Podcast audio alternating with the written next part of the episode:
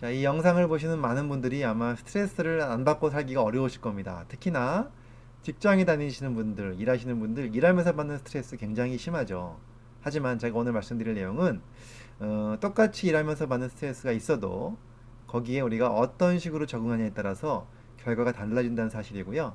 그 적응을 잘하면 오히려 그것이 나의 성과, 나의 성장에 도움이 된다는 사실을 어, 말씀드리려고 합니다. 그 적응의 비밀 궁금하시다면 영상 끝까지 봐주시기 바랍니다.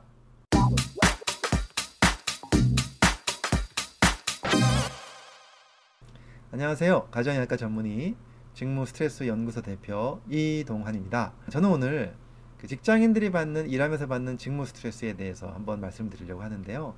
어, 지금까지 굉장히 많은 직무 스트레스 연구들이 있습니다. 그 연구들을 보면 거의 다 모든 연구들이 어, 스트레스를 받으면 업무 효율이 떨어지고 또 자기 일에 몰입이 되지 않고 그 다음에 또 직무뿐만이 아니라 조직 내에서도 몰입이 되지 못하기 때문에 당연히 조직에도 손해를 본다라고 되어 있습니다. 그뿐만이 아니라 개인의 건강에도 나쁜 영향을 미친다라고 많이 알려져 있는데요. 근데 이런 연구들이 굉장히 많았는데 정말 신기한 것은 2000년대 초반에 재밌는 분류법이 나옵니다.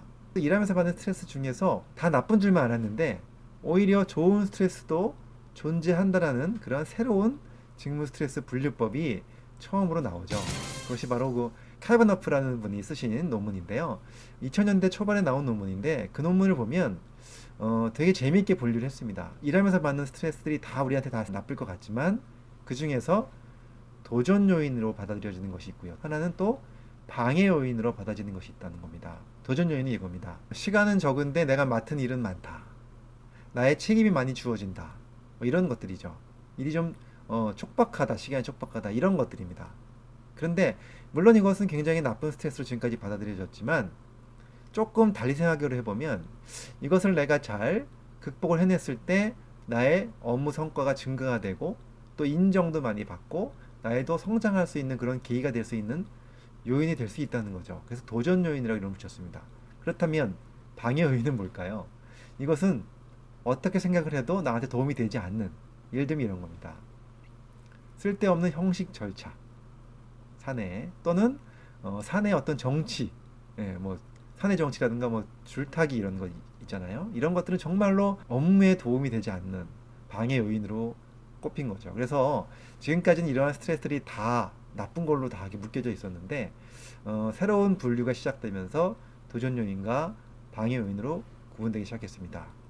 도전 요인은 한마디로 말씀드려서 물론 당장은 힘들지만 잘 이겨냈을 때 자기 성장에 도움이 되고 조직의 성과에 도움이 되고 특히나 어, 더 보상도 많이 받을 수 있는 그런 것들이고요. 도전 요인은 아무리 좋게 보려고 해도 전혀 어, 성과에도 도움이 안 되고 또 자기 성장에 도움이 되지 않는 이런 것들을 보여주는 거죠. 그래서 이 두 가지를 구분해서 연구를 해야 된다라고 이제 얘기가 나왔고요. 그래서 2000년대 그 논문이 나오고 나서 그 이후로 한 10여 년 동안 계속해서 미국과 또 그 외 다른 나라들에서는 해외에서는 이런 논문들이 많이 나왔는데요. 국내에서는 이런 논문이 없었어요. 그래서 제가 아, 약 3년 전에 국내에서 처음으로 처음으로 처음으로 이 논문에 대한 어, 것을 한번 확인해 보고 싶어서 국내 근로자 400명을 대상으로 도전 요인과 이런 방해 요인을 가지고 정말 이분들이 도전 요인을 어떻게 바라보고 있는지를 확인해 보기 시작했습니다. 그 결과가 나왔냐면요. 정말 우리나라 근로자들도 똑같이 어, 해외 근로자들과 함께 결과가 똑같이 나왔습니다. 무슨 얘기냐면요. 이 도전 요인은 역시 국내 근로자들한테서도 분명히 도움이 되는 어, 스트레스 요인으로 나왔습니다. 그래서 도전 요인이 많은 분들은 오히려 더 건강에도 도움이 됐고요.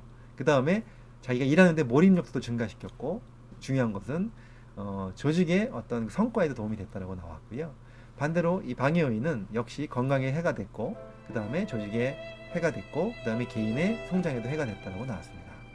참 신기하죠. 우리는 지금까지 모든 일하면서 받는 스트레스들이 우리를 괴롭히고 피곤하게 만드는 것으로 받아들여져서 어, 고민하고 있었지만 어, 사실 보면 이 중에 일부 도전 요인들은 우리가 조금만 컨셉을 바꾸고 그 다음에 또 조금만 더 공정하게 조직에서 이런 것들을 잘 이렇게 성과에 대한 보상을 해줄 수만 있다는 믿음이 있다면 발전시켜주는 요인으로 된다는 것이 증명이 됐다는 것이죠. 어, 저는 이 논문을 쓰면서 그리고 이것들을 연구하면서 이런 생각을 했습니다. 우리의 인간은 예, 역시 어, 그러한 스트레스 상황을 어떻게 받아들이냐에 따라서 달라진다는 사실입니다. 특히나 이 도전 요인도 그 사람의 긍정 정서에 따라서 많이 차이가 나는데요. 긍정적인 사람일수록 도전 요인이 좋게 받아들여졌고요.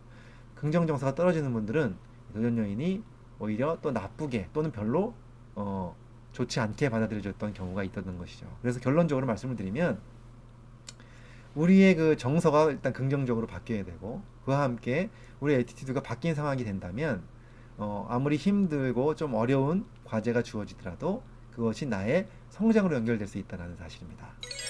이것은 꼭 어, 어떤 직무에서뿐만이 아니라 개인이 살아가면서 나의 긍정적인 그 정서가 결론적으로 어려운 상황을 오히려 나의 어, 성장으로 이끌어 나갈 수 있다는 것이 어, 굉장히 중요한 결론이라고 볼 수가 있습니다.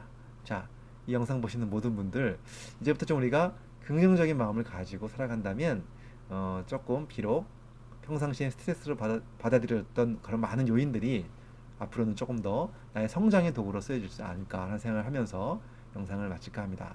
자, 앞으로는요, 제가 직장에 다니는 많은 분들 긍정적인 정서를 가질 수 있는지 또 어떻게 하면 좀더 어, 좋은 그러한 그 상황을 만들 수 있는지에 대해서 좀 이야기 해 갈 건데요. 계속해서 구독해 주시면서 그런 이야기 함께 어, 이뤄나갔으면 좋겠습니다. 감사합니다. 이 강의가 도움이 되셨다면 좋아요, 구독, 알림 신청 해주시면 감사하겠습니다.